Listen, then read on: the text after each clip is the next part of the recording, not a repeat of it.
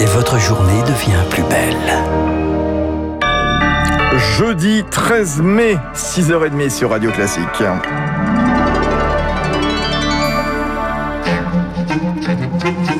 6h30, 7h30, la matinale de Radio Classique avec Fabrice Lundy. Et à la une du journal de 6h30 avec vous, Augustin Lefebvre, on va commencer avec les Français qui prennent l'air avec le pont de l'Ascension, hum, avec une question tout de même. Est-ce que ces déplacements vont faire repartir l'épidémie La SNCF attend un million de voyageurs dans ces trains. Bison futé prévoit euh, du monde sur les routes. Ce week-end prolongé et parfois le premier week-end de retrouvailles après de longues semaines de séparation avec des, des amis ou de la famille. Le gouvernement rappelle l'importance des gestes barrières. Leur respect va être crucial, estime l'épidémiologiste Martin Blachier. Si les gens changent complètement leur comportement pendant ce week-end-là et que ça fait un grand brassage avec par exemple des grands dîners euh, pendant longtemps où les gens vont pas ouvrir leurs fenêtres, euh, oui, ça risque d'augmenter le nombre de contaminations, mais ça va les augmenter sur une fenêtre qui est relativement courte. C'est plutôt euh, est-ce que les annonces qui ont été faites et les bonnes tendances qu'on observe ne vont pas entraîner un retour d'une grande partie des gens au bureau? Et ça, on sait que l'épidémie est très sensible au télétravail. Et on sait que c'est un phénomène qui a déjà eu lieu. Et comme il n'y a pas grand-chose qui a été préparé pour les entreprises, je dirais que c'est le petit point faible du plan de déconfinement. Euh, le docteur Martin Blachier répondait à Rémi Pfister. Ce week-end est possible grâce à l'amélioration nette de la situation, en plus de la vaccination. C'est ce qu'a déclaré hier le porte-parole du gouvernement, Gabriel Attal. Plus de 600 000 injections ont été réalisées ce mercredi.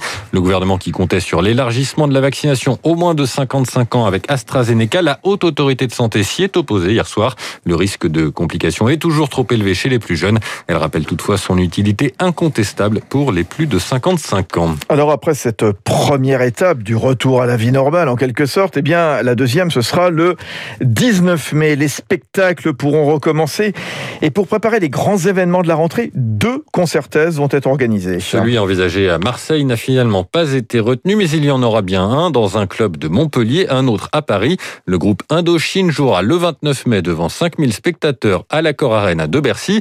Ces participants sont testés avant, le jour même, et sept jours plus tard, ils porteront un masque. Après deux reports, c'est un soulagement pour Nicolas Dupont, le directeur de la salle de spectacle on commence à y avoir un peu la lumière au, bout du tunnel.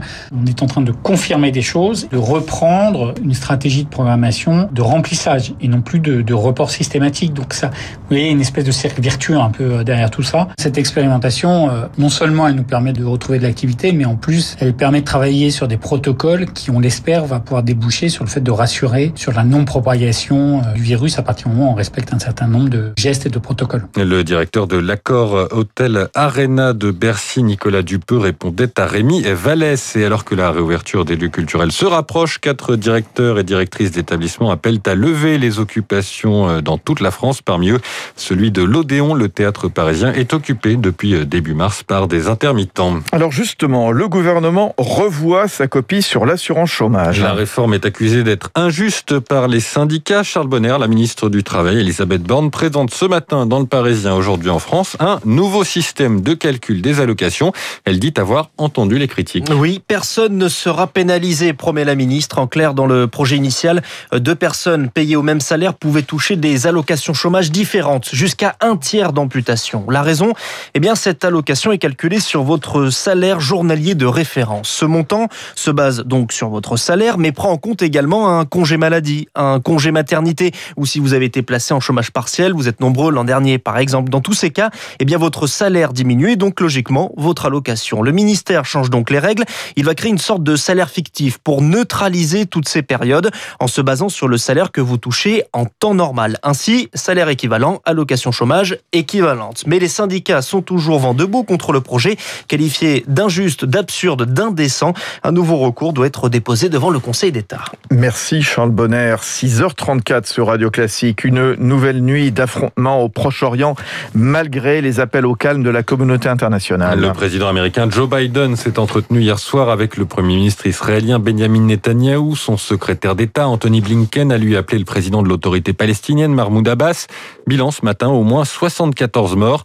Israël plongé dans un double conflit, affrontement avec les islamistes du Hamas dans la bande de Gaza, mais aussi émeutes dans les villes judéo-arabes. Pour Dominique Moisy, politologue à l'Institut Montaigne, face à l'absence de perspectives de paix dans la région, les ressorts du conflit ont évolué. Les Palestiniens ne croient peut-être plus à la solution d'un État palestinien. Donc, euh, ce n'est pas une identité nationale qui revendique, c'est une identité religieuse, y a une sorte de solidarité émotionnelle avec euh, ce qui se passe à Gaza, avec euh, les Palestiniens de Jérusalem-Est. Ce n'est plus un conflit de nationalité entre Israéliens et Palestiniens, mais davantage un conflit ethnico-religieux entre Arabes et Juifs. Dominique Moisy répondait à Marc Tédé. 6h35, il devrait bien y avoir un procès après le crash du Rio-Paris en 2009 Air France, Airbus renvoyés devant le tribunal correctionnel pour homicide involontaire. Décision de la Cour d'appel de Paris. Hier, le constructeur et la compagnie comptent se pourvoir en cassation. Il estime n'avoir rien à se reprocher dans le drame qui a causé la mort de 228 personnes. Il y a deux ans, la justice avait ordonné un non-lieu général au grand désarroi des familles. Cette nouvelle décision est donc un soulagement pour elle. Danielle Lamy, présidente de l'association Entraide et Solidarité AF 447. Son fils était à bord de ce vol. Ça représente déjà une énorme satisfaction d'avoir été entendu par la justice. Ça fait quand même 12 ans qu'on attend pour en arriver là. 12 ans d'angoisse, 12 ans de doute. On finissait par se décourager, on finissait par penser que on risquait de ne rien avoir. Notre vie, elle a été cassée, la vie de notre fils aussi. On n'aurait pas compris qu'on n'ait pas de procès. Ça fait partie de la reconstruction. On a absolument besoin de savoir ce qui s'est passé et pourquoi l'accident n'a pas été évité, comme toutes les autres familles. Airbus, on trouve qu'il aurait été élégant qu'il ne se pourvoie pas en cassation si Airbus n'avait rien à se reprocher, il n'aurait rien à craindre du jugement. La présidente de l'association de familles de victimes Entraide et Solidarité AF 447, Danielle Lamy, répondait à Eric Cuoche.